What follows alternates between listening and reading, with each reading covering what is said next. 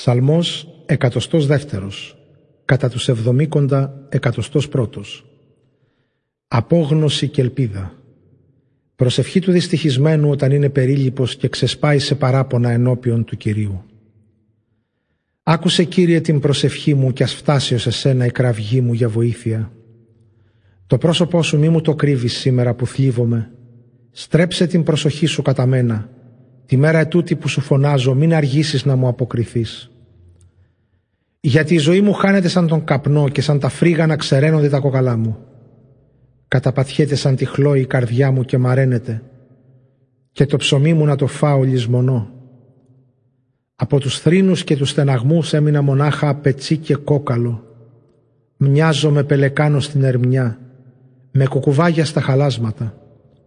Ήπνο δεν έχω και έγινα σαν τον μοναχικός σπουργίτη στη σκεπή. Όλη τη μέρα με περιγελούν οι εχθροί μου. Αν κάποιον θέλουν να καταραστούν, του λένε να καταντήσει σαν ένα. Τρώω χώμα αντί ψωμί και δάκρυα στο ποτό μου ανακατεύω. Αιτία γι' αυτό η αγανάκτησή σου και η οργή σου, γιατί αφού μ' ανύψωσες, τώρα με ταπεινώνεις. Χάνονται οι μέρες μου καθώς το απόσπερο οι σκιές και εγώ μαραίνομαι σαν το χορτάρι. Αλλά Κύριε, εσύ αιώνια μένεις και σε θυμούνται όλες οι γενιές.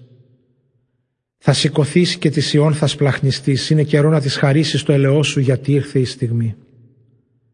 Εμείς οι δούλοι σου αγαπάμε ως και τις πέτρες της, ως και το χώμα της το πονάμε. Οι ειδωλολάτρες τότε θα φοβηθούν το όνομα του Κυρίου και όλοι οι βασιλείς της γης τη δόξα του.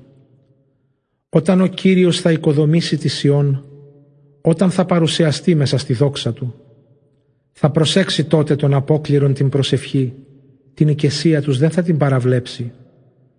Ετούτο να γραφτεί για την επόμενη γενιά, ώστε ο λαός που θα δημιουργηθεί να υμνεί τον Κύριο.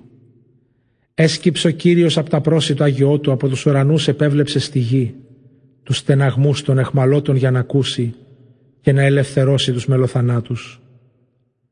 Έτσι το όνομα του Κυρίου στη Σιών θα διακηρύσσεται και ο ύμνος του στην Ιερουσαλήμ, όταν όλοι οι λαοί θα συγκεντρώνονται και τα βασίλεια των Κύριων να λατρέψουν.